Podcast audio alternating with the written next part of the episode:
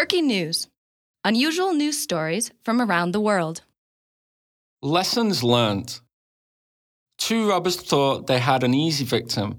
They spotted 78 year old Jennifer Smiles in a car and decided to rob her.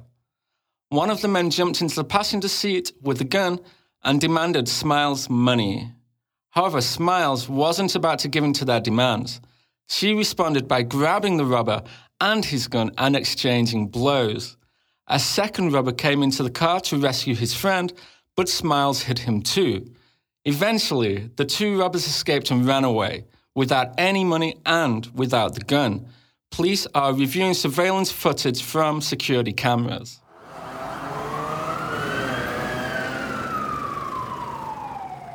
Free living. University graduate Jim Barker thought he'd found the ideal home a Walmart department store. He managed to live there for more than three days. There was no one around at night, so I slept in the garden department or in the men's room, Barker explained.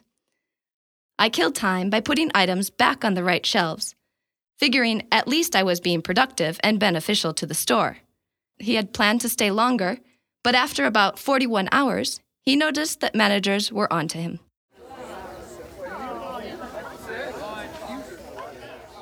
Paris problems. For many people, Paris is a dream city. The cobbled streets, beautiful French women, the culture, the art at the Louvre. But for some Japanese tourists, it's a nightmare.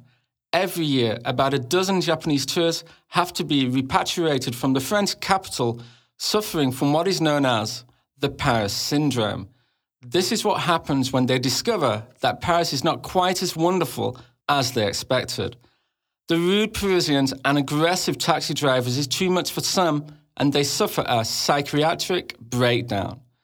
Around a million Japanese travel to France every year. However, reality can come as a shock. So far this year, the Japanese embassy in Paris has had to repatriate four people, sending them back by plane with a doctor and nurse to help them get over the shock. Apparently, the only cure is to go back to Japan and never return to Paris.